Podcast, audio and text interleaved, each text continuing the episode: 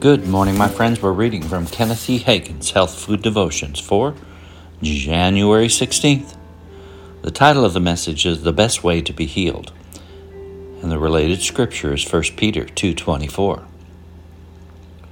Who his own self, Jesus, bare our sins in his own body on the tree, that we, being dead to sins, should be should live unto righteousness, by whose stripes you were healed. In the scripture, Peter is looking back to the sacrifice of the cross. He is looking back to the time before Jesus went to the cross after the stripes were laid on his back. And Peter said, By whose stripes you were healed.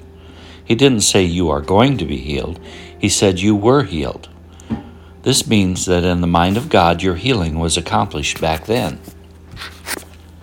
There are a number of scriptural methods by which healing can be obtained, but the best one is when we simply know for ourselves, when we know what has been secured for us and what belongs to us.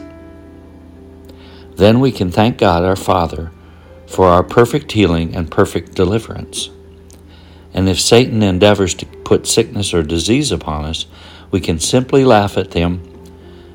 We can laugh at him because we know what the Word of God says. Matthew 8:17 says, "Himself took our infirmities and bare our sicknesses." You're not going to be healed. In the mind of God, you were healed when those stripes were laid on Jesus. In the mind of Jesus, you're already healed. We're not going to be healed. We were healed. Confession. Repeat after me. I was healed over 2,000 years ago. When the stripes were laid on Jesus' back.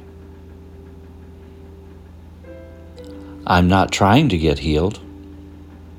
I am already healed. Amen.